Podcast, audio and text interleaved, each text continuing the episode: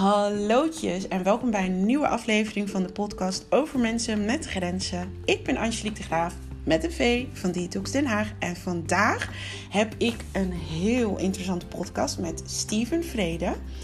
En dat gaat over hoe je opvoeding bepaalt hoe jouw grenzen en je gedrag uh, uiteindelijk um, eruit rollen. En Steven Vrede is een holistisch psycholoog, spreker, consultant. Hij is co-founder van First Noble en zo heb ik hem ook ontmoet bij een, uh, je eerste boekpresentatie. Uh, seksuoloog en um, toen ik hem contacteerde en zei: Joh, het onderwerp hechting, zei hij ja. Dat is eigenlijk iets waar ik nooit bewust bij heb stilgestaan, maar wel iets wat je handelen bepaalt. Nou, daar gaan we vandaag alles over horen. Luister je mee?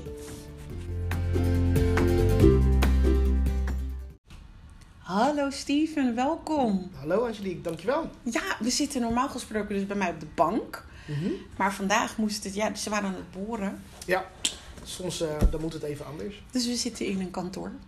Wat trouwens best wel een mooi kantoor is. Ja, eigenlijk wel. Ja, ja. Um, Steven, vertel, want ik, ik, vroeg jou net wat doe je allemaal en toen was het echt zo een waslijst. Ja, dat is uh, soms voor mezelf ook, ik zal bijna zeggen verwarrend. Heel veel verschillende dingen die ik doe, maar ja, uiteindelijk valt het allemaal onder, ja, eigenlijk onder Steven.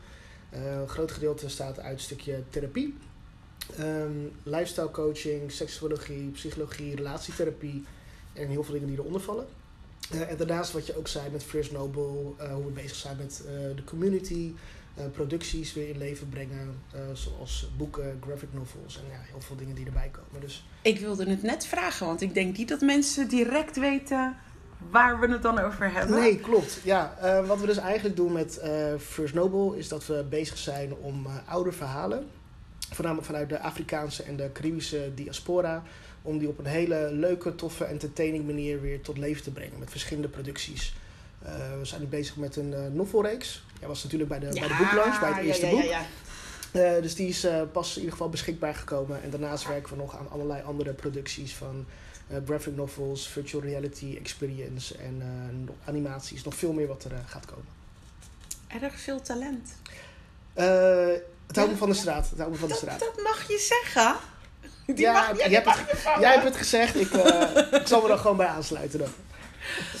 En um, bekend ook van Married at First Sight. Ja, klopt.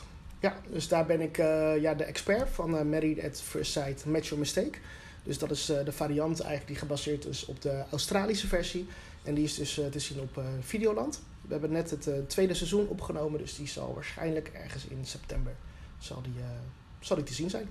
Spannend. Ja, ja, en daar ben ik dus de rol als expert seksuoloog. En daarbij heb ik dus ja, de kandidaten en de koppels om uh, in het kader van seksualiteit, maar ook intimiteit en voornamelijk emotionele verbindenis, om daar met elkaar in contact te komen, jezelf te leren kennen en ook natuurlijk je nieuwe verse partner.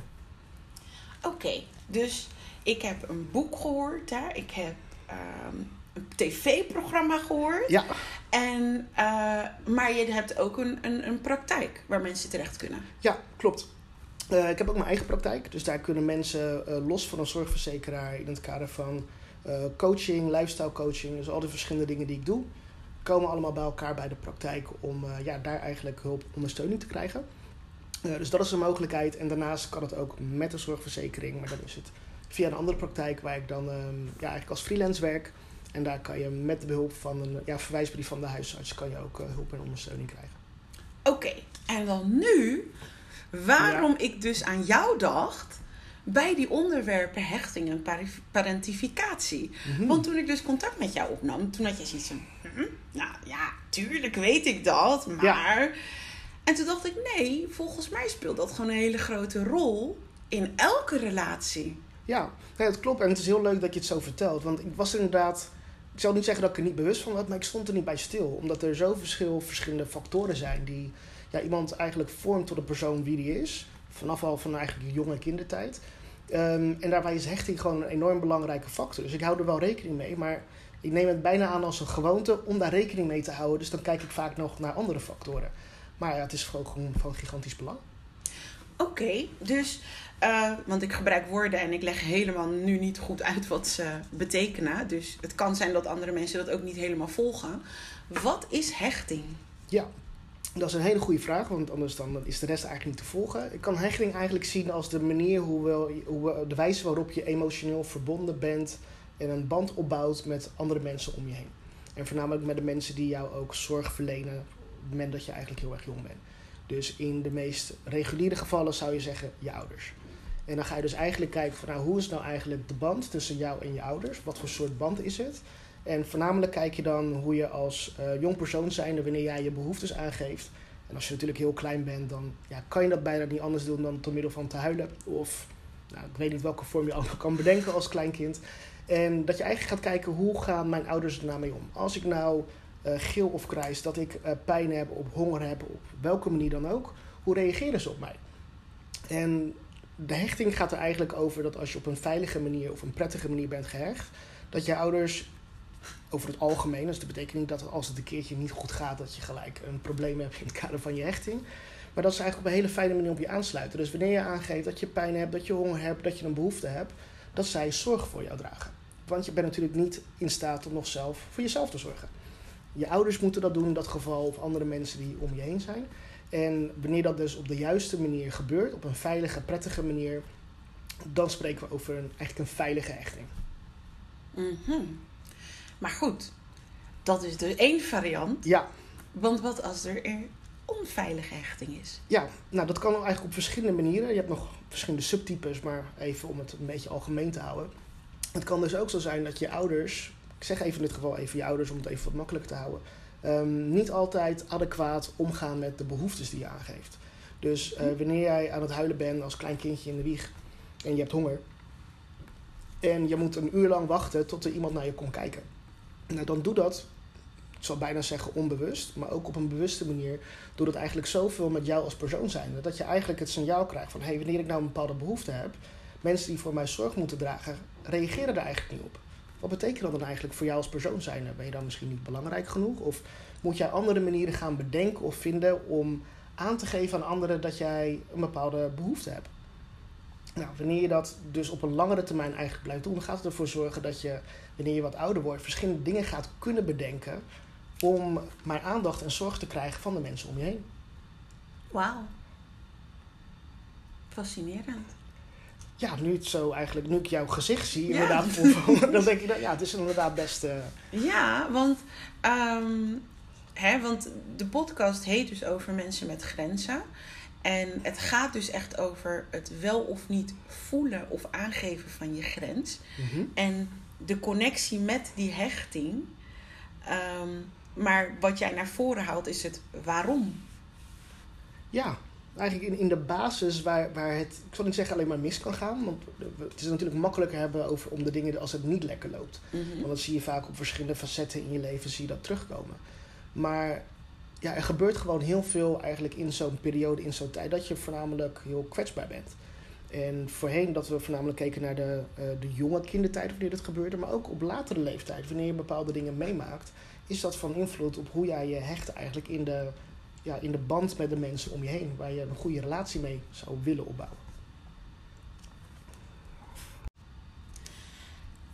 Ik vind het echt super interessant. Want uh, de reden dat ik dus uh, dit onderwerp zo boeiend vind, is mm -hmm. omdat ik via de podcast Psycholoog had ik dus een podcast geluisterd over hechting. En ik.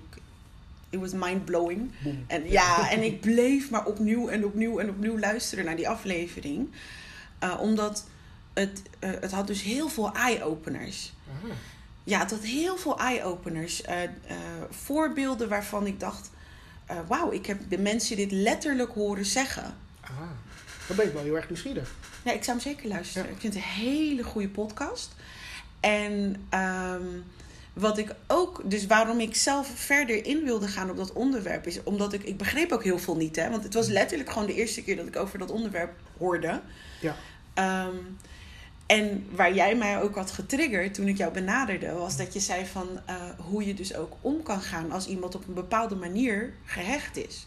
Ja. Maar ik denk dat voordat we daar komen, uh, dat het nog interessant is om te kijken van hè, verschillende hechtingvormen, hechtingsvormen. We hebben veilig, mm -hmm. we hebben onveilig. En zijn er nog meer hechtingsvormen? Ja, nou, los dat ik even alle termen specifiek omnoem. Mhm. Ik denk dat het nog goed is om terug te komen waar, Mhm. waar we het net over hadden. Eh, in de ene situatie gaat het goed. Dus Mhm. laat maar zeggen, je ouders die reageren adequaat op de behoeftes die je aangeeft. Mhm. Eh, maar het zou dus ook kunnen zijn, is dat je merkt dat eh, je ouders heel erg wisselend kunnen reageren op jouw behoeftes. Dus dan leer je eigenlijk als kind zijnde dat je niet heel goed kan bouwen op degene waar je een goede band mee hebt. Want als jij weer een behoefte aangeeft, ja, wat gebeurt er dan? Eh, komt iemand dan wel snel bij je kijken en krijg je de zorg, affectie, liefde of eten dat je nodig hebt? Of je geeft het weer aan en iemand denkt, ja, pff, ik heb hier helemaal geen zin in en je moet weer vervolgens een uur of twee uur wachten. Dus dat zorgt er eigenlijk voor dat in de wijze hoe jij dan je hechting gaat ontwikkelen, dat je een beetje ambivalent wordt. Want je weet nou niet goed van, kan ik het nou wel of niet opbouwen? Mhm. Maar de mensen die zorg voor jou dragen, het is niet alleen maar dat ze ervoor zorgen dat je wel of geen eh, eten krijgt. Maar het gaat ook om een stukje eh, affectie dat je krijgt. Dus wat kan je er nou eigenlijk doen als kind zijnde om ervoor te zorgen dat ja, de andere partij eigenlijk goed met jou omgaat of liefdevol is of jou Mhm. eten geeft. Ehm, en misschien nog even een, een bruggetje te maken. Mhm. Ehm, als we het vaak over hebben over hechting, gaan we een hele tijd terug vanuit de psychologie. Mhm. En dan zijn er, ja, volgens mij is dat in de half, halverwege de vorige eeuw, zijn er heel veel onderzoeken naar gedaan.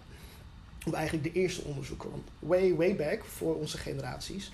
Ehm, als we gingen kijken van hoe zorg je nou eigenlijk tussen de band tussen ouders en eh, kinderen, voornamelijk moeders en kinderen, was eigenlijk de overtuiging van nou een kind dat heeft gewoon fysieke warmte nodig, gewoon een bepaalde temperatuur en eten nodig. Want als je dat hebt, dat heb je nodig om te overleven. Wanneer je dat hebt, is het helemaal goed.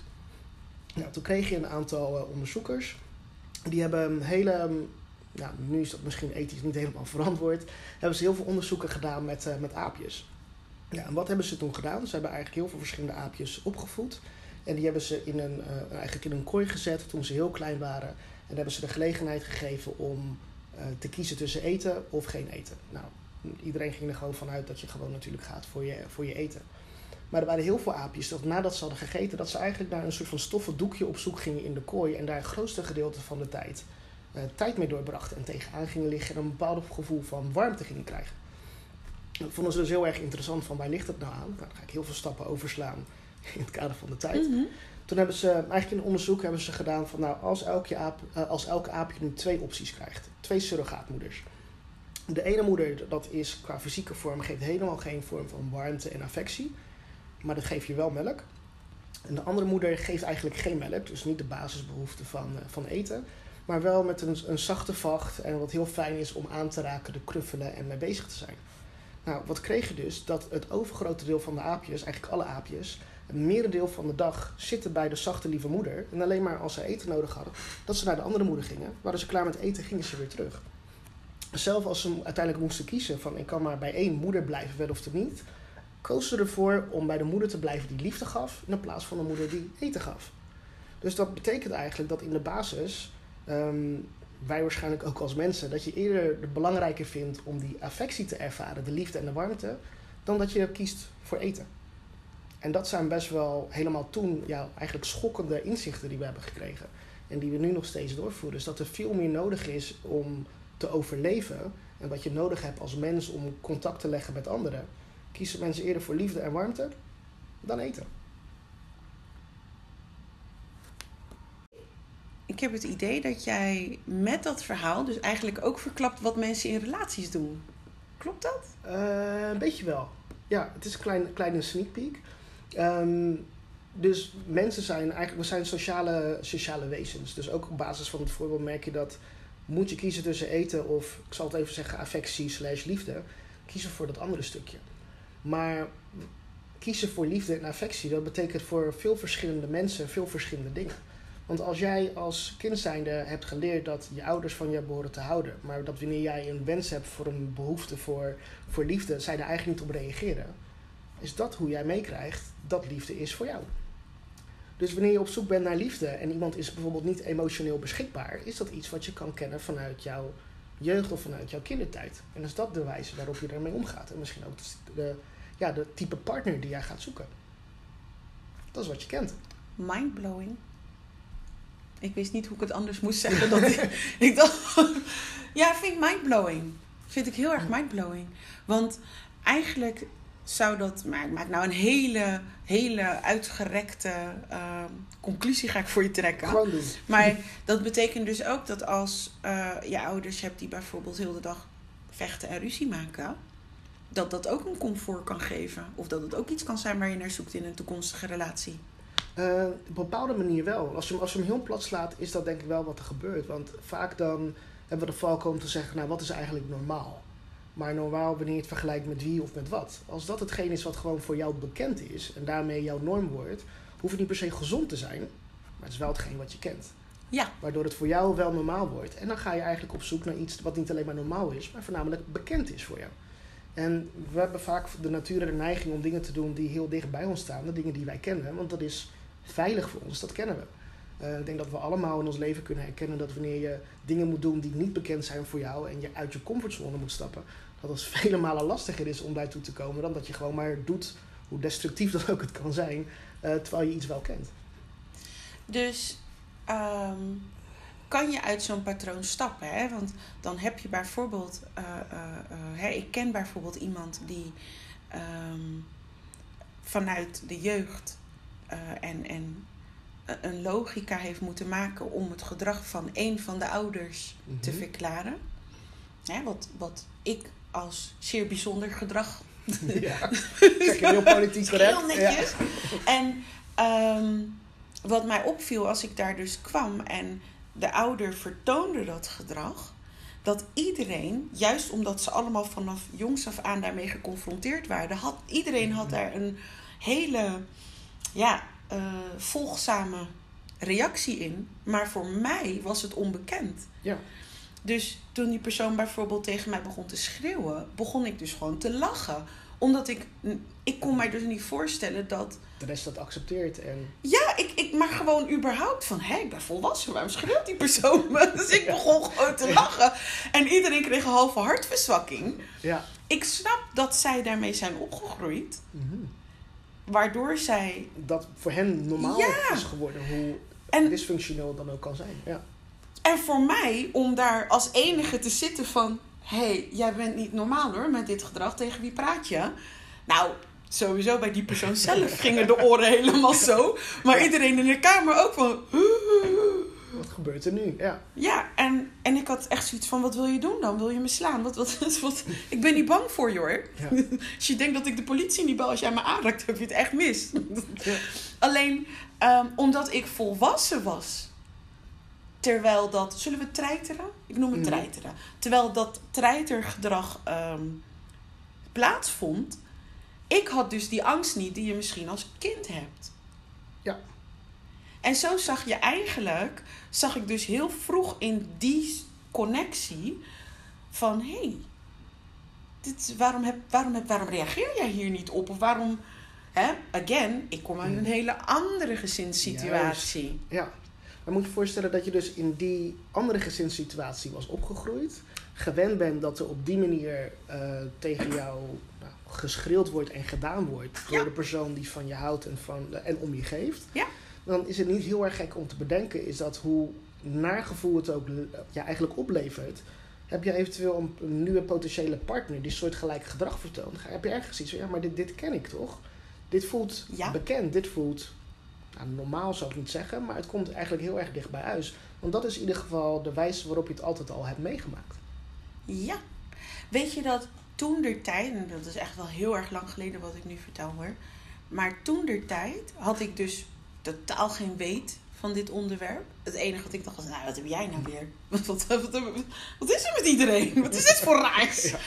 En ehm, nu, eh, hè, want, want ik, ik hoorde die dingen aan van ja, en eh, de andere partner werd dus opgehemeld van oh, die is fantastisch, want die kan die, kan die abuse aan.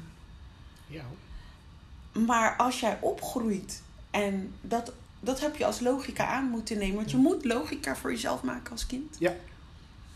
En je komt vervolgens in een relatie waarin je eigenlijk helemaal niks hebt. Mhm. Dus die, die hele spanning is er niet. ja, daar hou ik gewoon niet van. ja. Eh, ja, dat dan zeg je saai. eigenlijk, maar dit, dit, dit klopt toch niet? Dan krijg je zo'n stemming te horen van dit hoort toch niet zo te gaan? Ja. Dit is Ehm, geen ware liefde. Het werd geen ware liefde. letterlijk ware liefde genoemd. Ja. En de grap is, momenteel is die persoon dus inderdaad met iemand die. Die relatie lijkt dus veel meer op wat er gewend was. Ja, en daarom is het dus zo erg moeilijk om ehm, deze patronen te doorbreken. Het is zeker niet onmogelijk, hè, maar het is zo erg moeilijk omdat je het, je kan bijna zeggen, je krijgt, nou niet bijna, je krijgt vanaf de wieg krijg je het mee. Dus als dat net zo overtuigend is als eigenlijk de, de lucht is blauw en eigenlijk andere dingen die jij voor feitelijk aanneemt, ja, dan is het heel erg onnatuurlijk als iemand van buiten komt en tegen jou zegt, ja, maar zo ervaar je dit altijd, zo kijk je ernaar. Maar is eigenlijk helemaal niet zo oké. Nou, dat is best een, een lastige ehm, Is me niet gelukt. dynamiek eigenlijk Ja. om daarin te komen, omdat het dan iets externs is. En vaak is het nodig dat iemand zelf tot een bepaald inzicht komt, ook al weet je nog niet hoe, maar wel dat je het gevoel hebt van hé, hey, dit gebeurt me eigenlijk altijd en ik weet nog niet hoe, maar ik wil het wel veranderen. En dan krijg je dus eigenlijk de mogelijkheid om daarmee aan de slag te gaan en beetje bij beetje die inzichten ook te gaan leren vertalen naar ander gedrag. Dat is heel lastig eigenlijk wat je zegt. Want Ja. dat betekent dat je. eh, Want het is niet. Ik denk niet dat iemand niet doorheeft dat het niet klopt. Maar ik weet niet of iemand doorheeft dat die, dat die persoon er zelf invloed op heeft om het te kunnen veranderen. Ja, We praten over iemand zijn normaal. Ja, en daarom is het ook zo eh, moeilijk. En kan je er als buitenstaander kan je er heel veel van, van vinden eigenlijk. Maar dan krijg je weer, wat is er normaal? Ja, je kan het beste wensen misschien voor een van je beste vriendinnen. Maar als zij Ja. kiezen voor een partner, een Ja. relatie of een bepaalde omgang. Ja. Je, kan, je kan lullen tot je ons weegt. Ja. Ehm, dus daarom is het heel belangrijk voor mensen zelf... is dat wanneer zij tegen, tegen een muur aanlopen... hoe vaak dat ook dan mag gebeuren als een persoon zelf tot het punt komt van ik weet nog niet hoe, maar ik wil nu dat er iets gaat veranderen. En waarschijnlijk hoor je dat ook wel vaak in je omgeving. Dat mensen zeggen, ja, ik kies zelf eh, steeds dezelfde soort type partner. Ik kom elke keer in een soort gelijke relatie. Dit overkomt me steeds en ik wil toch graag wat anders. En soms zeg je met je hoofd dat je het ene wil, maar in je gedrag en qua behoeftes heb je misschien ergens anders behoefte aan. En als die twee dingen niet in lijn zijn met elkaar, ja, dan krijg je elke keer dat je in hetzelfde patroon terechtkomt. Dus totdat het eigenlijk gebeurt en een persoon zegt van nu wil ik er echt uitkomen en nu wil ik het anders doen, dan kan je met jezelf aan de slag gaan. Weet je dat ik onlangs, nou onlangs was trouwens niet zo onlangs, maar ik had een periode dat ik eh, met iemand omging die constant eigenlijk hetzelfde rondje aan het maken was. En op een gegeven moment ging er een knop in mijn hoofd om van ik kan dit niet meer aanhoren. Ik kan het niet meer aanhoren of je doet er wat aan. Ja. laat me rust. Ja, één van de twee, maar ik kan dit niet meer aanhoren. Eh, ik, ik zelf heb geen vent en dan moet ik aanhoren hoe jij vindt. ik kon het gewoon niet meer aan. Want ik Ja. had bijna zoiets van: oh mijn god, het lijkt wel alsof ik in, in die relatie zit nu. Ja, het is heel intens. Ja. Ja, ik vond dat heel lastig en uiteindelijk heb ik het dus ook afgekapt. Mm. Omdat ik gewoon, ik, ik, ik, Je had Ja. er meer last van dat je wat opleverde. Ja. Ik had, er, ik had er last van, maar het werd ook. eh, de, de logica ontschoot me ook. Dus ik kon er geen. eh, en dat heeft, dat heeft weer met mijn opvoeding te maken. Mhm. Dat, dat realiseer ik me. Gewoon heel duidelijk realiseer ik me dat. Maar omdat mijn vader eh, was heel logisch. Heel logisch. Daar had ik het toevallig gisteren of eergisteren met mijn zus over. Dat alles moest logisch zijn. Logisch, logisch, logisch. Ik dacht ook, oké, daar heb jij dat van. Duidelijk. ik snap hem nu. Ik heb Ja. het nooit geweten dat ik het daarvan had. Maar eh, ik kan dus niet te lang, te vaak onlogische dingen eh, aankijken. Mhm. Daar heb ik moeite mee. Snap ik. Ja. Ehm, ja, daar heb ik gewoon moeite mee. Dus voor mij om naast een situatie te staan die onlogisch is. Voor jou onlogisch. Voor mij, ja, voor Ja. mij onlogisch. Ja. Maar het is precies wat je zegt. Het is maar wa- wat je kent en wat je wilt. Ja. En dat is prima als dat is wat je wil. Alleen dan moet ik ook een keus maken. Voor jezelf kiezen wat, wat jij wilt en wat jij nodig hebt. Ja, Ja. En ik denk, kijk, de basis is ook heel vaak in, eh, niet alleen maar in romantische relaties, maar eh, net als je het gaat vergelijken met de aapjes. We hebben allemaal die intrinsieke primaire behoefte aan liefde en aan affectie. Alleen, ja, wat dan die liefde is en hoe je dat kan geven en ontvangen, ja, dat verschilt dan weer heel erg per persoon. En dat maakt het heel erg lastig. Het is fijn dat we ook niet allemaal hetzelfde zijn. Dan zouden we allemaal dezelfde soort type partner hebben, los van uiterlijk, maar qua ja, soort van archetype. Wat moet dan iemand zijn en wat moeten ze voor eigenschappen hebben en doen. Dus het is fijn dat we allemaal heel erg divers zijn. Alleen de basis is, we all need love. En hoe je dat dan kan ontvangen op een manier dat je daar eigenlijk beter van wordt en opleeft. Zodat het eigenlijk in een natuurlijke uh, balans eigenlijk is. Ja, dat, is gewoon, dat is gewoon de uitdaging. Uh, waarschijnlijk ken je mensen om je heen die partners hebben waarvan de andere partner heel erg controlerend kan zijn. En wil weten wat de ander aan het doen is. En constant verantwoording moeten achterdragen omdat de ander misschien bang is dat de ander vreemd gaat. Of wat er ook allemaal achter kan zitten qua bagage. Die kan die partner hebben die denkt van ja, maar hij houdt toch van me. Daarom maakt hij zich heel veel zorgen om mij. Daarom wil hij weten wat ik doe. Want dat is de manier hoe hij zijn liefde uit. Ja, maar als je dat altijd kent en je krijgt misschien daarna een andere relatie. En die persoon, zal ik het even heel ongechargeerd zeggen, mm gaat er wat gezonder mee om. En die geeft je de ruimte en de vrijheid. En die zegt van nee, ik vertrouw je eigenlijk gewoon. En als ik het gevoel heb dat er wat is, dat je het gewoon met me kan bespreken. Nou, dan is het niet gek dat iemand kortsluiting krijgt. Denk je, ja, maar hallo, ben je dan niet met me bezig of zo op de dag? En uh, ik ben wel met jou bezig, waarom stuur je me geen berichtje? Waarop? Dus we, we maken dingen zelf logisch. Maar ons brein en ons hart die staan heel vaak niet op één lijn. En dan krijg je dus heel veel kortsluiting van wat, wat hebben we daadwerkelijk nodig, waar heb je behoefte aan en wat is het gedrag wat je eigenlijk zelf vertoont en met welk gedrag van de ander accepteer je. En dat is vaak chaos. Ja, dan zal het druk zijn in de praktijk. Het is, ja, het is druk. En, en, wat je ook krijgt, want nu hebben we natuurlijk een beetje twee uitersten. Voor als iets helemaal niet gaat of als iets uh, wel wat lekkerder gaat. En wat ik dus ook heel vaak in de, in de praktijk zie, helemaal als we dan hebben over uh, relatietherapie. Specifiek dan partners die komen, welke fase je dan ook zit. Uh, is dat het heel erg belangrijk is um, om niet alleen maar de ander, maar voornamelijk jezelf te leren kennen. Want als je zelf dus niet bewust van bent van welke manieren jij graag liefde wil geven en liefde wil ontvangen, dan wordt het heel erg lastig om eigenlijk aan te sluiten bij de ander. Want we hebben vaak de overtuiging dat de ander wel gedachten kan lezen, dat de ander in je hart kan kijken, want je bent toch een partner, dus je moet gewoon precies wel weten wat ik nodig heb en waar ik behoefte aan heb. Ja, dat is heel erg leuk, maar als je het zelf niet weet, verwachten we wel dat de ander het weet. Dus er is enerzijds een stukje zelfinzicht nodig. Niet alleen maar wat goed gaat, maar ook waar je tegenaan loopt. En daarmee kan je eigenlijk een koppeling maken met je partner. Dus wanneer jij zelf weet wat je nodig hebt en waar je behoefte aan hebt, en weet hoe dat zit bij je partner, dan kan je eigenlijk tot elkaar komen. En dan hoef je niet per se gelijk al je trauma's en al je problemen opgelost te hebben. Maar dan weet je wel waar kan je dan rekening mee houden. Als iemand heel erg um, ja, gevoel van afhankelijkheid gaat vertonen en heel erg nodig hebt dat um, ja, eigenlijk je partner gaat helpen om jouw emoties te reguleren. Dan kan je zeggen, ja, maar dat is jouw trauma en dat komt bij jou vandaan, dus los het maar op. Maar als je soms wat meer inzicht krijgt waar dat bij de ander vandaan komt, kan je er soms wat meer rekening mee houden. En dan heb je misschien wat meer buffer. En dan kan iemand daar tegelijkertijd aan werken van oké, dit werkt niet zo goed voor je partner en voor jullie dynamiek. Maar hoe kunnen we dan wel vorm gaan geven dat je er alle twee op een manier mee omgaat, dat je er prettig bij voelt. En dat zijn vaak de dingen die uiteindelijk in dat hele traject van relatietherapie naar boven kunnen komen. Dat je jezelf gaat leren kennen je partner gaat leren kennen en gelijk gaat kijken van nee, maar is er dan een manier, dat is altijd nog maar de vraag of dat het wel kan, kan je dat nou samenbrengen op een manier dat het voor beide werkt?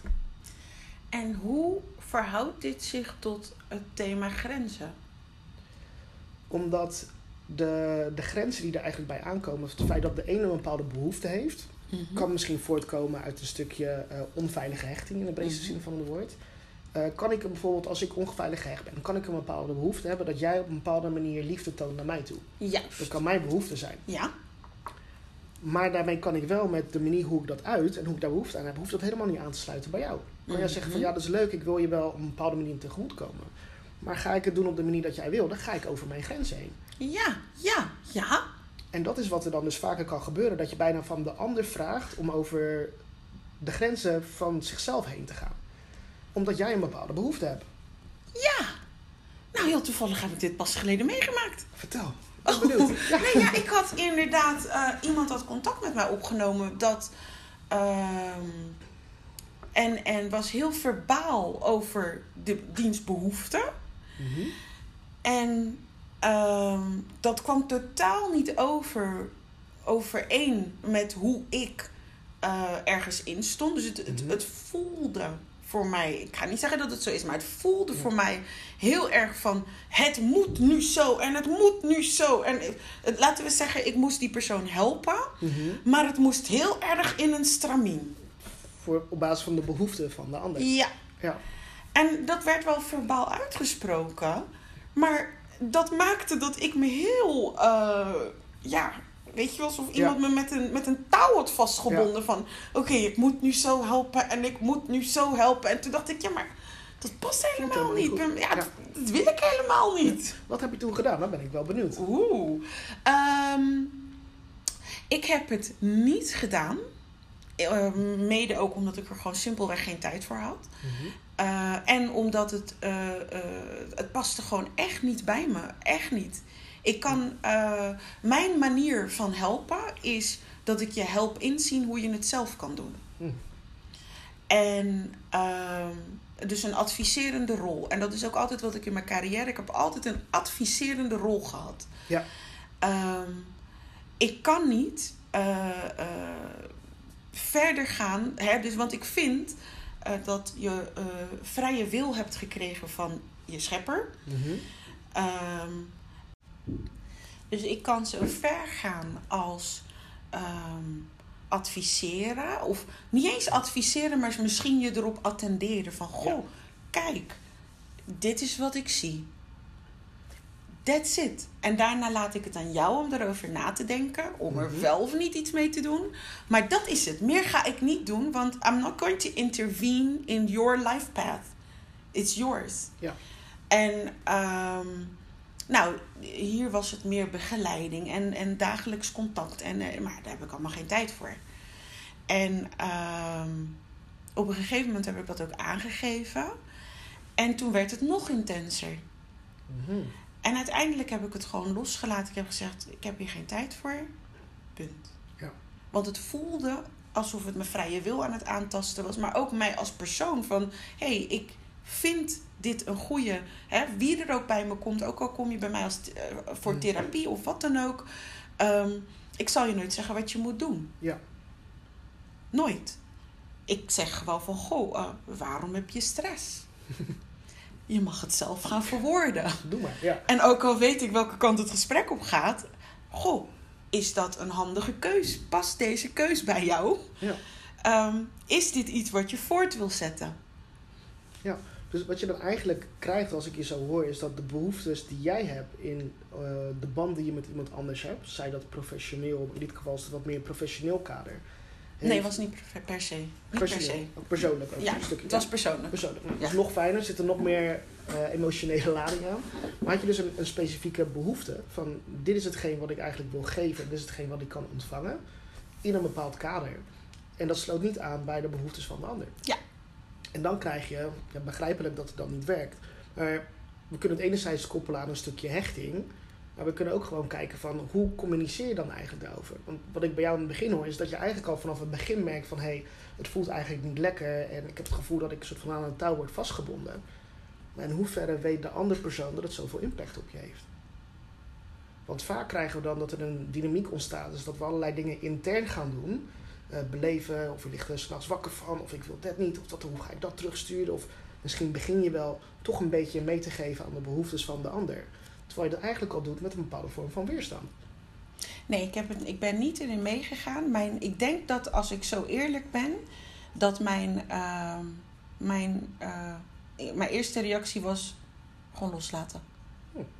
Dat was mijn, mijn reactie was gewoon oké, afstand en loslaten. En nog meer afstand en loslaten. Maar dat was omdat ik niet begreep wat er gebeurde. Mhm. En als je nu terugkijkt en weet wat er gebeurde, zou je dan dezelfde stappen doorlopen of zou je er iets anders in doen of tussenstapjes nemen? Oh, you all up in Angelique now. Ja, That's all zijn we me voor? what you doing. dat is toch heel leuk hoor.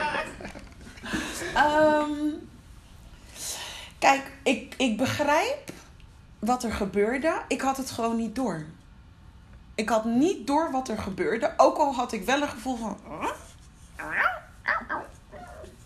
Maar ik had niet door. Wat je precies werd, Ja, dat het- werd getriggerd. Eh, ja. Dus eh, nee, ik zeg het niet goed. Ik had het wel door. Maar ik wist nog niet hoe ik ermee om moest gaan. Juist. Ja. Dus, en, en dat was een thema. Want dat gebeurde een paar keertjes, gebeurde het achter elkaar. Mhm. Dat ik dacht van, oké, dit vind ik niet leuk. Maar zoals, dat weet jij niet, Priscilla in een, eh, de podcast over triggers al zei van... Angelique, waarom waarschuw je zoveel? Mhm. En dat is schijnbaar nog steeds een thema. Ondanks dat ik Priscilla al bijna een jaar geleden... Ja. Actueel thema. Ja. Ja, het blijft, het blijft ik, moet er, ik moet er constant op letten dat ik niet te veel waarschuw. En dat ik er sneller consequenties aan bind. En dat is vaak, en dat is ook soms met een stukje, ehm, wijze van zeggen, opvoeding. Ehm weet je, waarschuwen is één, maar wat voor consequentie hangt er vast als iemand over jouw grens heen gaat? Want je geeft eigenlijk iets aan van hier is mijn grens, ik heb een bepaalde behoefte, voorkeur of ik vind iets niet prettig. Ja, het waarschuwen is één. En dan hoop je dat mensen daar een bepaalde vorm rekening mee houden hoe jij naar de wereld kijkt. Want je denkt, Ik geef bij- iets aan. Bij waarschuwing 2 Is het kwam de slipper naar mijn hoofd hoor. Ja. dat is weer ook misschien- opvoeding. ja, maar misschien is dat ook bewust dat je daarom dingen dus ook heel erg anders doet. Want ja, dat heeft ook een bepaalde impact op je gehad. Dus je denkt, hé, hey, ik ga het vervolgens op een andere manier doen. Maar als iemand niet weet, en dat, dat bedoel, ehm, je hebt je dochter, je weet met opvoeden wat er gebeurt als je zegt, hé, hey, dit mag niet. Maar er zit geen consequentie aan vast. Ja, wat dan? Dat is geen reden dat je niet een tweede of een derde keer kan proberen. Maar als je vervolgens zegt, hey, dit is een waarschuwing, gebeurt het nog een keer, dan x, y of z. Nou, en dan is het in het kader van consequent zijn, wanneer dat ook weer gebeurt, laat dan ook x, y of z gebeuren. Want dan kan je op een bepaalde manier gedrag aanleren bij iemand of gedrag afleren. Want dan weten ze, oké, nou dan kies je er zelf voor. Wil je volgende keer weer x, y of z, prima, dan moet je het gewoon blijven doen. Wil je dat niet, misschien moet je dan toch naar mijn grens luisteren. En dan krijg je dus dat je een bepaald gedrag van mensen kan gaan eh, sturen. Want het is niet per se Mhm. manipuleren, maar dan leer je eigenlijk mensen, net zoals je dat ook doet met opvoeding met kinderen. eh, tot hier is eigenlijk mijn grens, dit vind ik fijn. Je hebt nog steeds wat je zegt, je volledige zelfbeschikking, je vrije wil wat je wel of niet doet. Ik ga je niet in beperken. Dit is mijn grens, ga je er overheen, dan is dat aan jou, maar dan heeft dat wel consequenties. Ga je er niet overheen, helemaal prima, dan houden we een bepaalde verstandhouding. Maar Steven, want nu ga ik hem terugzetten naar relaties. Ja. Dus wat lastig is, denk ik, in relaties, is dat vaak mensen niet, hè, eh, niet bijvoorbeeld eh, die consequentie durven, ehm, ja, die stap voor die consequentie durven te leggen. Of Klopt. te zetten. Ja. Een stap zetten, ja. Uit angst. Angst Ja. om de, hetgeen wat ze wel krijgen, ehm, die vorm van liefde of affectie, als dat er überhaupt mag zijn, eh, om dat kwijt te raken. En als je weer gaat kijken naar die aapjes, als je moet kiezen tussen eten en die vorm van liefde, waar kiezen we voor? Voor die vorm van liefde. Ja. En het kan natuurlijk ook wat genuanceerder. Hè? Want ook vaak in relaties is het niet zozeer als, er, als je ergens botst, dat je gelijk moet zeggen: hé, hey, dit vind ik niet fijn. Als je dit niet doet, dan gaan we uit elkaar, hoef ik je nooit meer te zien. Maar je kan wel in kleinere stappen herhaaldelijk aangeven waar je tegenaan loopt. En dan kan je daar een gesprek over hebben. Maar Want je kan, behalve dat je kan aangeven alleen, hey, dit is mijn grens, je Ja. kan ook iemand meegeven, hangt even van de dynamiek of van de situatie, ja, ehm, waarom jij je voelt zoals dat jij je voelt en waar dat vandaan komt. wat ik grappig vind, het doet me dus denken aan eh, een verhaal. Waarin eh, ik dat dus had gezegd. Van nou, weet je, dat moet je aangeven en zo. Maar wat als die ander niet luistert? Dat is aan de ander, toch? Ja, ja dus Ja. precies wat je zegt. En je geeft het Ja. aan. En, eh, en als de ander zegt van nou, dan rot je toch op. Even heel... Ja. eh, Ja. ja, maar dat is eigenlijk ook om te beseffen dat je dan een bepaalde band met iemand in stand wil houden Mhm. of uit wil bouwen, die letterlijk, ik zal het even heel plat zeggen, scheid heeft aan jouw grenzen en scheid heeft aan jouw behoeftes. Is dat de persoon die je dan koste wat het kost mee in verbinding wil blijven? En dan krijg je eigenlijk dat stukje dynamiek in hoeverre ga jij gedrag vertonen wat zorgt voor gezond gedrag voor jou? Of ga je zeggen nee, ehm, dadelijk als hij dat zegt, dan wil ik toch bij hem blijven. Mhm. Want wanneer je dat tweede zegt, dan ben je net zo dysfunctioneel bezig als de persoon die eigenlijk volledig over je grens heen gaat. Alleen dan hou je elkaar vervolgens in stand. Oeh. Pittig. Is het zeker? Heel pittig. Ja. En ook omdat heel veel van, van de thema's die we nu bespreken, het gebeurt gewoon heel vaak. En je voelt heel veel dingen, maar de koppeling te maken tussen wat je nou eigenlijk doet, wat je voelt en hetgeen wat je denkt, om die op een juiste manier met elkaar te verbinden, dat is een behoorlijke uitdaging. En vaak dan lopen we tegen een van die verschillende thema's aan. Soms hetgeen wat je voelt, Soms wat je denkt of soms hetgeen wat je doet. Maar om dan te, eigenlijk koppeling te maken waar dat allemaal mee te maken heeft. Ja, ja want ik, ik, ik kan me, dus ik vind hem sowieso vind ik hem heel pittig. Maar ik kan me dus ook voorstellen, inderdaad, als je echt een heel leven samen opbouwt. Mhm. Ehm, en er dan zulk gedrag komt van een van beide partners. Ja, dan is er ook nog eens heel veel te verliezen. Zeker. Maar er is ook heel veel te winnen. En voornamelijk winnen voor jezelf. En dat betekent niet dat alles egocentrisch moet zijn. Maar of je nou in een dynamiek ziet met of zonder kinderen of met een partner bij elkaar. De, de basis zou heel fijn zijn. Ik zal niet zeggen dat het moet. Want dat ga ik niet zeggen dat het moet op mijn manier. Maar dat je ervoor kiest dat jij je leven gaat inrichten op een manier die liefdevol en fijn is voor jezelf. Alleen soms dan hebben we het idee dat we ervoor kiezen dat onze leven moeten inrichten met een specifiek persoon. En daar liefde uit halen. In de plaats dat je gewoon liefde wil ontvangen en halen. Liefde voor jezelf. Dat jij dat gevoel kan hebben, hé, hey, ik doe dit want ik wil een gelukkig leven leiden. Ik wil in mijn kracht staan. Ik wil plezier hebben. Ik wil mezelf ontwikkelen. En de mensen en de personen die daarbij passen, die kunnen verder met je mee in jouw reis. Maar als je mensen laat aansluiten die eigenlijk ervoor zorgen dat je de andere kant op gaat, nou, dan ben jij degene die zelf verantwoordelijk ervoor is dat je die personen in je leven houdt. Zo pittig hoor. Ja. Ja. Ja. Maar daarom blijven heel veel mensen scherpe ook in een kantjes hoor. Steven heeft scherpe kantjes. nee, je hebt absoluut gelijk hoor. Ik ben het er helemaal mee eens. En ik kan me voorstellen dat mensen dat lastig vinden. Het is, het is, het is een reden, eigenlijk wat je zegt, waarom zoveel mensen daar moeite mee hebben. Want het is verschrikkelijk moeilijk. Want aan de ene kant ben je bezig in het hier en nu met een dynamiek die je bijvoorbeeld hebt met een partner. Maar tegelijkertijd is het natuurlijk connected met allerlei dingen die je al jarenlang of in voorgaande relaties in dynamieken met eventueel je ouders, broers en zussen, andere familieleden, allemaal al hebt ervaren. Nou, dat komt allemaal bij elkaar. Dan heb je opeens een bepaalde behoefte. En dat komt tot uiting met je, mogelijk je huidige partner. Dus ja, het is heel lastig om dat gewoon opeens los te koppelen en te zeggen, nou weet je wat, dit is dysfunctioneel, dit werkt niet voor mij, laat het maar op een andere manier doen. Ehm, maar wil je een andere uitkomst, dan zal je ook in het voortraject er wat anders in moeten stoppen. En dat is hetgeen waar mensen vaak tegenaan lopen. Je wil wel graag een verandering, je wil een andere uitkomst. En ik wil wel heel graag gewoon lekker hetzelfde blijven doen en doen wat ik altijd al deed. Ja, dat werkt niet. Eigenlijk hoor zeggen is enerzijds kijk hoe jij zelf dus gehecht bent. Ja, zeker. Eventueel kan je ook kijken hoe de ander gehecht is en in hoeverre je uh, daarin uh, begrip kan, ver, kan tonen, maar wel met grenzen. Mm um, om zo die relatie in balans te houden. Zeg ik Heel dat mooi goed? verwoord. Ik heb echt mijn best gedaan. Het is ook helemaal gelukt. Ja, ja. ik heb echt mijn best gedaan. En um, ga ik toch nog aan je vragen. Hè? Dus we hebben het gehad over veilige hechting en onveilige hechting. De basisbehoeften van een mens. Hè, uh, dat we toch neigen of kiezen voor die liefde. Um, maar ik zou toch nog een aantal hechtingsstijlen uh, willen doornemen met je. Nou, spannend. We hebben het al over de veilige hechting gehad, maar ik ga je toch vragen. Hoe herken je het als iemand veilig gehecht is? Uh, wanneer iemand veilig gehecht is, dan merk je eigenlijk dat iemand op een. Ja, hoe zou ik dat eigenlijk? Dat is eigenlijk een hele goede vraag. Het is Ik eigenlijk een standaardvraag. Ja. Eigenlijk de manier dat iemand op een uh, veilige, gestructureerde manier liefde kan ontgeven en ontvangen. En ook bij kinderen zie je dat bijvoorbeeld als de ouder um, weggaat of vertrekt, dat ze daar op een natuurlijke manier op reageren. Dus het begin zijn ze even van slag, maar daarna komt het vervolgens weer goed, omdat ze het vertrouwen hebben dat de ouder later wel weer terugkomt. Dus is vertrouwen daar een keyword?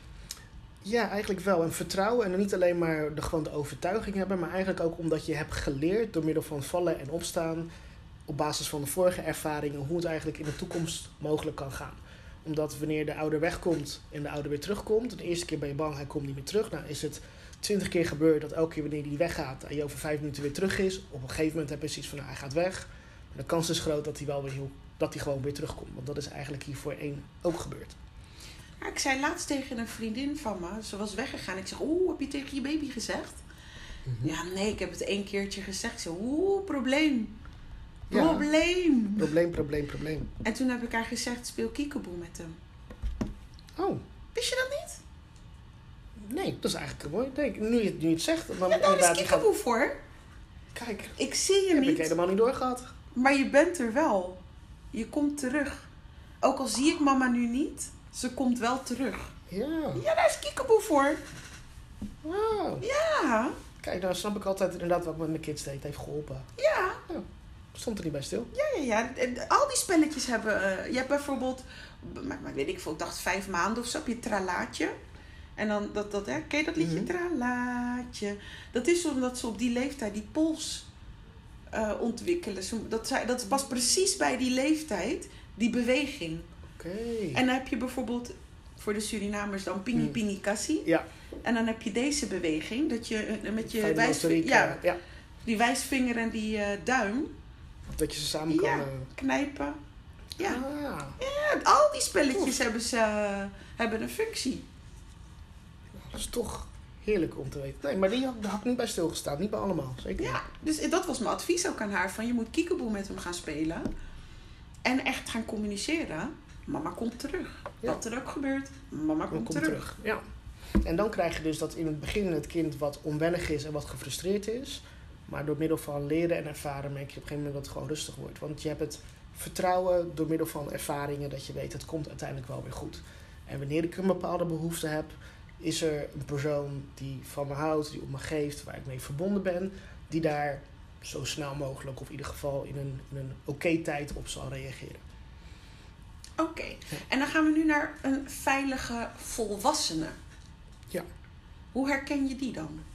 Nou, eigenlijk het soortgelijke patroon dat zich eigenlijk eh, doortrekt. Dus dat wanneer je een bepaalde verstandhouding hebt, en dat zie je ook in liefdesrelaties, is dat iemand eh, op verschillende manieren zijn liefde kan, kan uiten, ook ontvangen, maar eigenlijk een bepaalde basisvertrouwen heeft dat het goed zit en dat het oké komt. Dat je durft te vertrouwen op de ander, dat de ander op de juiste manier met jouw behoeftes omgaat. En dat de ander vaak ook de juiste moeite doet om met de behoeftes van de ander om te gaan. Oké. Ja, mevrouw, daar gaat de hersenen gaan weer. Ja. Ik had bijvoorbeeld een keer een vriend die tegen mij zei van... Ja, zijn partner was vreemd gegaan. En toen zei hij... Ja, Angelique, wat als dit weer in de toekomst gebeurt? En toen zei ik, ja, daar heb je geen controle over. Maar waar je wel controle over hebt... is dat je erop mag vertrouwen dat jij correct hebt gehandeld. Dus jij hebt gedaan wat goed is voor jou. Juist, ja. Want je weet niet wat een ander doet. Nee, het enige wat je, waar je echt controle hebt of regie over hebt, is inderdaad jouw eigen gedrag en hoe je daarmee omgaat. Maar het is een heel voorbeeld, een mooi voorbeeld wat je aangeeft. Want dat merk je dus, behalve dat we het nu vaak hebben over de, de vroege kindertijd, want dan kunnen we het makkelijk koppelen. Maar daarna leer je natuurlijk gigantisch veel dingen door, ja, gewoon door de ervaringen die je hebt in het leven. Wanneer je partner is vreemd gegaan, dan kan je de overtuiging hebben van ja, eh, het is een incident geweest. Maar gebeurt dat vaker nou, bij de volgende partner die je hebt, ben je waarschijnlijk niet meer zo bleu. En dan ga je waarschijnlijk controlegedrag vertonen. Of je gaat toch een aantal keer denken van... nou, hij zegt wel dat hij naar de sportclub gaat. Of zij zegt dat ze naar de sportclub gaat. Maar ik weet het toch niet zeker. Want dat is me vaker verteld. Bleek niet het geval te zijn. Soortgelijker als we dan even weer die koppeling maken met jonge kinderen... ervaren dat hetzelfde. Ik heb een bepaalde behoefte. Er is wat. De ene keer reageerden ze er wel op. De andere keer reageerden ze er niet op. En ja, je had het net nog over die verschillende eh, stijlen eigenlijk qua hechting natuurlijk de veilige hechting hebben gehad. Je hebt verschillende vormen van onveilige hechting. Eh, zo heb je ook de angstige hechting. En dat krijg je dus eigenlijk wanneer je dus niet het idee hebt dat de, de ander eigenlijk op de juiste manier omgaat dus met jouw behoeftes. We noemen dat ook wel ambivalente hechting. En dan krijg je dus eigenlijk wanneer er dus een onveilige hechting is eh, tussen ouders en het kind. Omdat het kind niet goed weet eh, waar die aan toe is. Dus wat je dan krijgt is dat ze mm, nooit echt weten wat voor reacties ze kunnen krijgen van de ouder. En daarbij gaan ze zich dus heel erg onzeker voelen. En dat komt dus omdat de ouders de ene keer wel reageren en de andere keer niet reageren op de behoeftes van het kind. En dan krijg je dus een situatie is dat soms kinderen wel de toenadering gaan zoeken, omdat ze eigenlijk bang zijn dat de ouder weggaat of de verzorger weggaat en ze niet weten of die terugkomt. En nooit goed weten of ze nou daadwerkelijk wel de juiste reactie krijgen op basis van hun behoeftes. En hoe uitzicht dat dan weer voor volwassenen? is dat je ehm, eigenlijk je kan bijna zeggen als een soort van verlatingsangst. Wat we eigenlijk vaak ook in de wandelgangen gebruiken, is dat je het idee hebt van hé, hey, iemand houdt van me. Maar als de persoon waarvan ik houd nou weggaat, komt hij wel terug. Zowel in emotioneel contact, maar ook in fysiek contact. Als, als ik niet in verbinding sta direct met iemand, zijn ze er dan nog wel voor mij. Omdat ze niet goed weten wat ze nou kunnen verwachten van de ander. Dus dan krijg je de neiging om eigenlijk heel erg krampachtig vast te houden. Want dan heb je iemand, in ieder geval iemand bij je. Oké. En wat betekent dat voor je grenzen? Nou, dat je de neiging kan hebben om eigenlijk over je grenzen heen te gaan. Want ten koste van jouw eigen behoeftes en ook jouw eigen grenzen ga je zorgen dat de ander maar bij je blijft. Fysiek en emotioneel. Please gedrag. Maar ook heel erg uh, claimend gedrag. Want je, wil, je wilt wel voor zorgen dat iemand eigenlijk in verbinding met je blijft. Oké, oké, haakje. Oeh, ik heb nog een goeie. Ja. En hoe zou je bijvoorbeeld dat kunnen herkennen? Zijn er bijvoorbeeld bepaalde uh, hele specifieke gedachten of specifieke gedragingen die daarbij horen? Um, ik zou eigenlijk, ik schud hem even uit mijn mouw, denk dat misschien dat een beetje controlegedrag. Wat je vaak kan merken, uh, en dat hoeft niet direct uh, te betekenen dat iemand een affaire heeft, maar meer in dat stukje uh, affectie en verbinding voornamelijk. Dat iemand bijna obsessief in die verbinding wil blijven met de ander. Omdat dat pas een bevestiging is als de ander ergens op reageert, dat de ander dan ook van je houdt en om je geeft.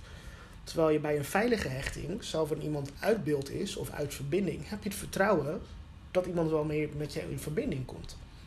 En bij een angstige hechting zie je dat stukken minder. En een angstige hechting, um, bijvoorbeeld in een vriendschap? Eigenlijk hetzelfde patroon. Is dat je um, soms het gevoel kan hebben dat mensen, uh, zonder dat jij direct die behoefte hebt, maar voornamelijk de behoefte vanuit de ander, dat ze constant in contact willen blijven en de bevestiging willen blijven ontvangen dat jullie nog steeds cool zijn met elkaar. Boy, hoe je ja, dit zegt, wordt ik al moe. je zegt het en ja. ik word al moe. Dat klinkt heel vermoeiend. Ja, maar de, sommige mensen die, die hebben dat. Sommige mensen weten het ook van zichzelf. Maar dat ze eigenlijk uh, dat idee hebben van... ja, maar wanneer ik niet goed met jou connected ben... of jij zegt het niet expliciet of je laat het niet in gedrag zien... Ja, zijn we dan nog wel cool met elkaar? Dat hebben ze vroeger ook thuis geleerd. Je weet het niet als de ander weggaat, komt hij überhaupt nog terug? Of reageert de ander wel op mijn behoeftes? So you better check it. Oké, okay. helder.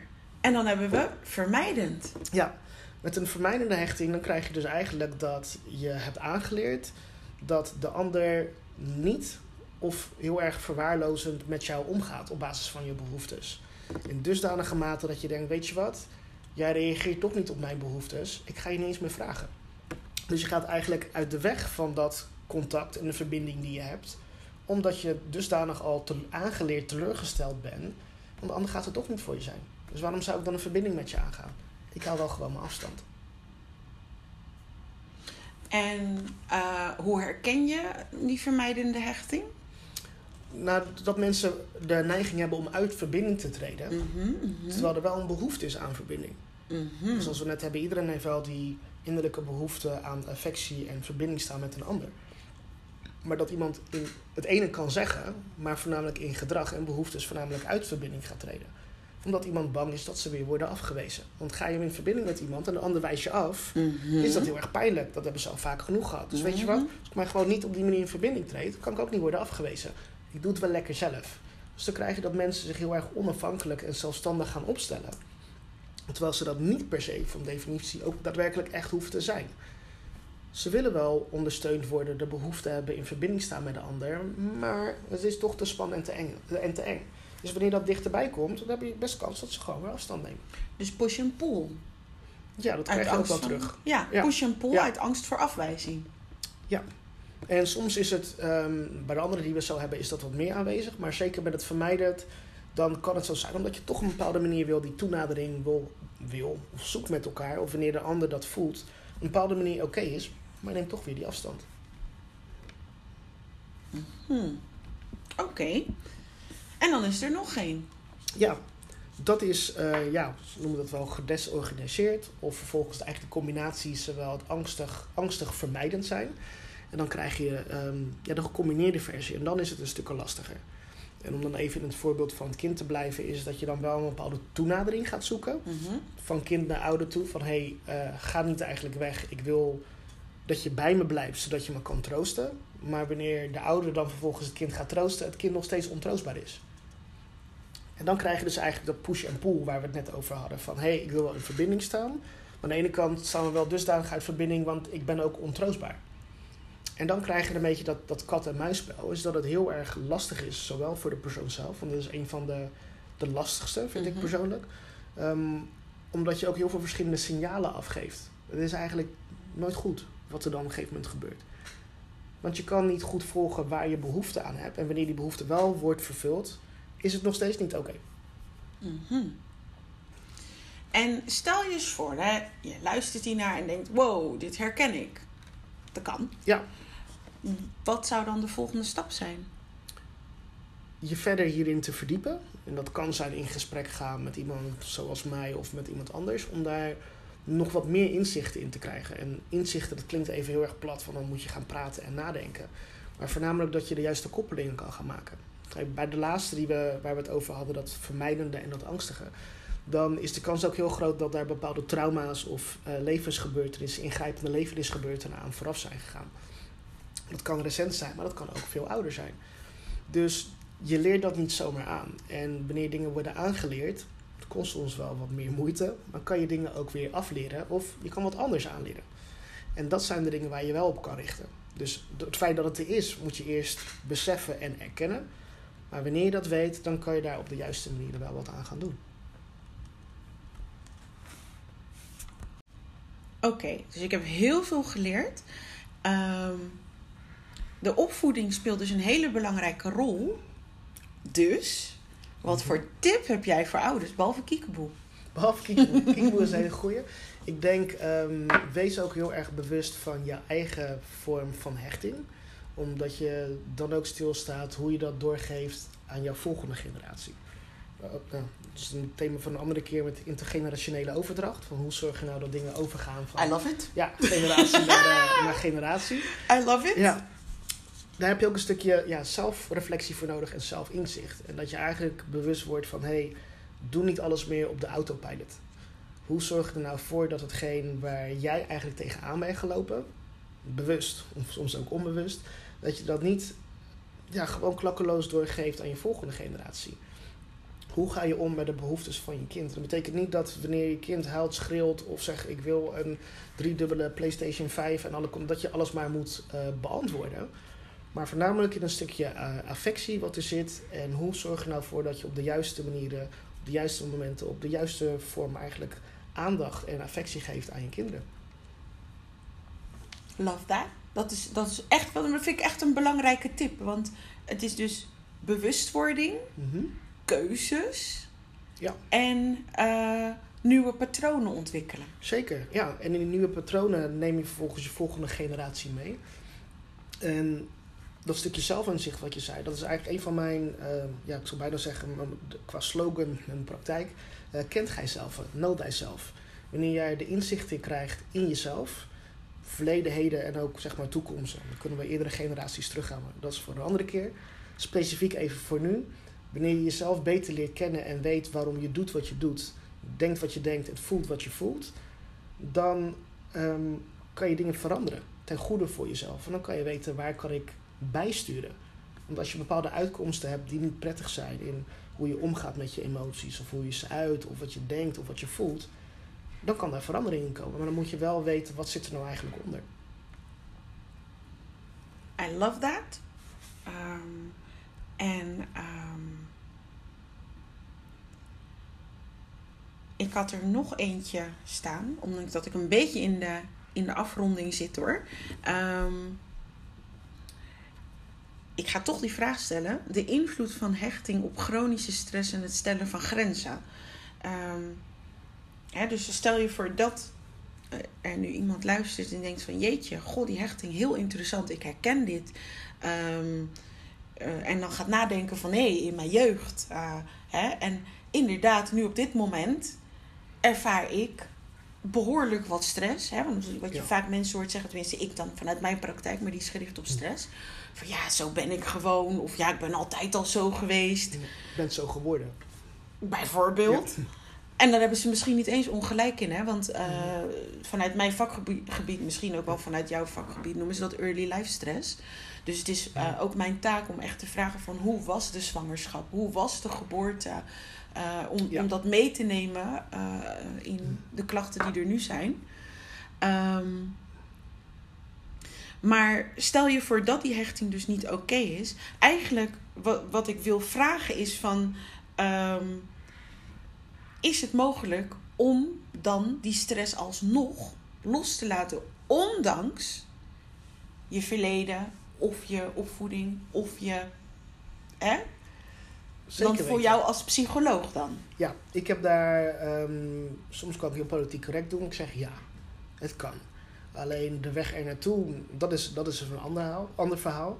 Uh, het zal veel tijd, energie en ja, heel veel kosten om daar terecht te komen, maar je kan zeker progressie maken. Want dingen zijn meer veranderbaar dan dat je soms doorhebt en, uh, en denkt. Maar heb je de tijd en juiste aandacht voor nodig en soms ook de juiste tools en uh, begeleiding bij nodig. En jezelf op de eerste plek zetten. Zeker weten. Dat is ook best wel groot hoor. Ja. Het is, uh, het is zeker niet makkelijk, maar het kan.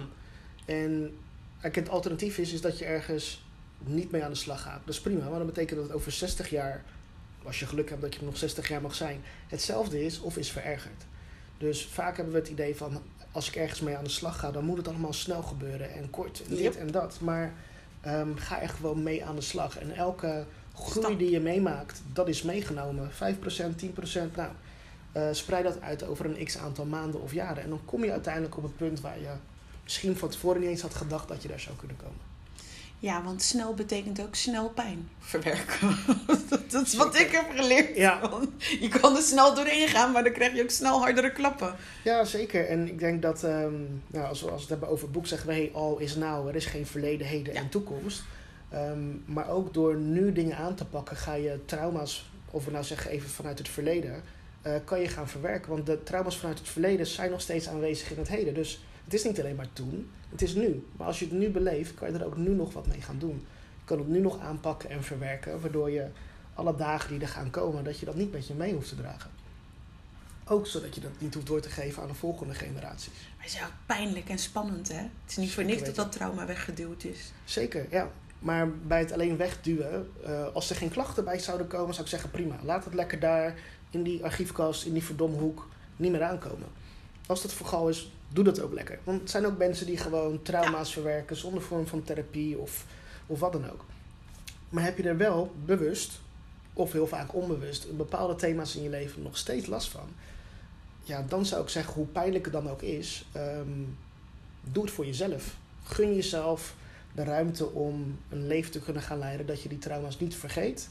Niet dat ze niet zijn gebeurd, maar dat je ze gaat leren verwerken. En dan kan je daarna wellicht dezelfde keuzes maken, maar in ieder geval zonder die bagage. Ik denk dat het misschien, dat weet ik niet zeker hoor, maar ik denk dat het misschien niet eens bekend is dat dat überhaupt een optie is. Dat denk ik.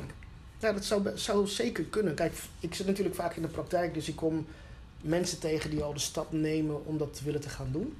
Um, dat ze in ieder geval de overtuiging hebben dat een vorm van therapie, in de breedste zin van het woord, ze, ze kan helpen. Um, maar er zullen inderdaad, wat je zegt, heel veel mensen zijn die denken: ja, maar of ik ben gewoon of zo, of ik heb het al meegemaakt, of dat kan ik toch niet veranderen. Nou, er zijn zoveel dingen die hier zijn. Ja. Schaamte. En, en dingen ook niet op willen rakelen. Zeker. Nou, dat, ik vind dat uh, een hele mooie. Ik vind dat echt een hele mooie. Even speaker. Um, dan nog even een concretere vraag. Hoe ga je nou om met iemand die onveilig gehecht is? Dus, en dan wil ik het misschien wel eens zeggen van een collega. Weet je waarom? Ja, omdat Tuurlijk, tuurlijk heb je het in, met een kind of met een partner of uh, een vriendin. Mm-hmm. Maar het kan dus ook zo zijn. Sorry. Het kan dus ook zo zijn dat het bijvoorbeeld een collega is die onveilig echt is waar je dan last van hebt. Klopt. Alleen dan krijg je heel lastig. Wat is natuurlijk dan je dynamiek met je collega? Want dit gaat natuurlijk over een stukje verbindenis. En als je alle twee gewoon in de praktische zin en zakelijk kan regelen wat je kan regelen, hoef je er geen last van te hebben. Oké, we moeten wat dichterbij dan toch? Oké, we gaan wel dichterbij. Toch iets dichterbij, denk ik. Ja. Oké, dan, dan, uh, dan een partner dan. Of een vriendin die onveilig gehecht is. er zijn heel veel verschillende manieren om ermee om te gaan. Dat hangt natuurlijk Mhm, af van mhm. de situatie in een persoon. Maar ik denk het bespreekbaar maken wat het met je doet. Zonder Hmm. dat je van de ander gaat verwachten of verlangen dat zij gaan veranderen. Of dat je ze met een hele bucketload aan informatie eh, van allerlei inzichten gaat voorzien. Mhm. Ehm, je kan het bij jezelf houden. En dat is wat we eerder ook over hadden. Want je hebt alleen maar regie over hetgeen wat jij zelf wel of niet doet. Mhm. En als we dan hebben over grenzen aangeven, kan je wel merken als iemand iets van jou vraagt of verlangt op basis van een behoefte die voortkomt uit die verschillende vormen van onveilige hechting. Dan kan het enige wat je eigenlijk kan doen, kan aangeven wat het met je doet. Zeggen van hé, hey, ehm, je geeft het niet aan. Ik merk dat er iets bij me gebeurt. Ik merk dat ik bijvoorbeeld weerstand voel. Of ik merk dat ik je wel graag wil helpen, maar ik merk dat ik te moe ben of vermoeid ben of dit niet kan aangeven. Ehm, en dit doet het met me. Hoe kunnen we hier samen mee omgaan? I like that. hou je het heel erg bij jezelf. Je Ja. maakt het bespreekbaar. En misschien krijgt de ander ook de inzichten van... hé, hey, daar heb ik eigenlijk helemaal niet bij stilgestaan. En ik wil ook helemaal niet dat je over je grenzen heen gaat... of whatsoever. Hoe, hoe kunnen we dit oplossen? En daarbij geef je de ander ook de erkenning dat jij de, de moeite neemt... en ook nog steeds behoefte hebt aan die, de band die je hebt opgebouwd met de ander. Dat je dat niet gewoon links laat liggen. Maar het feit dat je dat bespreekt geeft eigenlijk al aan van... hé, hey, ik geef om je. We hebben een band en ik wil niet graag dat die band verbreekt of er niet gedaan wordt. Maar ik kan maar tot hier geven. Prachtige tip. Ja, I ik doe love mijn it. duim omhoog. I dat love kun je it. niet horen. Nou, ik vind dat, ik, vind, ik wil jou hartstikke bedanken voor deze podcast. Ik, eh, ik heb weer veel geleerd. Graag gedaan. Ik wil jou bedanken voor de, voor de uitnodiging. En het eh, was superleuk. Ja. Ja.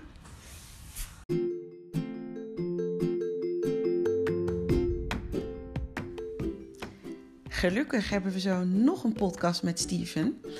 Eh, mocht jij het onderwerp hechting interessant vinden, dan kan je ook bij de podcastpsycholoog een aflevering hierover luisteren. Dat is gewoon wel met twee heel andere mensen, maar de informatie is mega interessant. En hier gaan we door met de volgende aflevering dus over parentificatie. Dat is als een kind de rol overneemt van de ouder.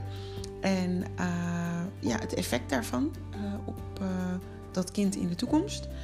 Ehm, mocht jij interesse hebben in dat boek waar ik het over heb, waar ik Steven heb ontmoet, dat is hisstoryoftheworld.com. En eh, dat is geschreven door de broer van Steven Vrede. En die heet Gerald Vrede. Nou, ik heb zo enorm genoten van dat boek. Eh, het was echt een Marvel-avontuur. En ik kan het echt hartstikke aanraden. En ik zie jullie zo bij de volgende podcast.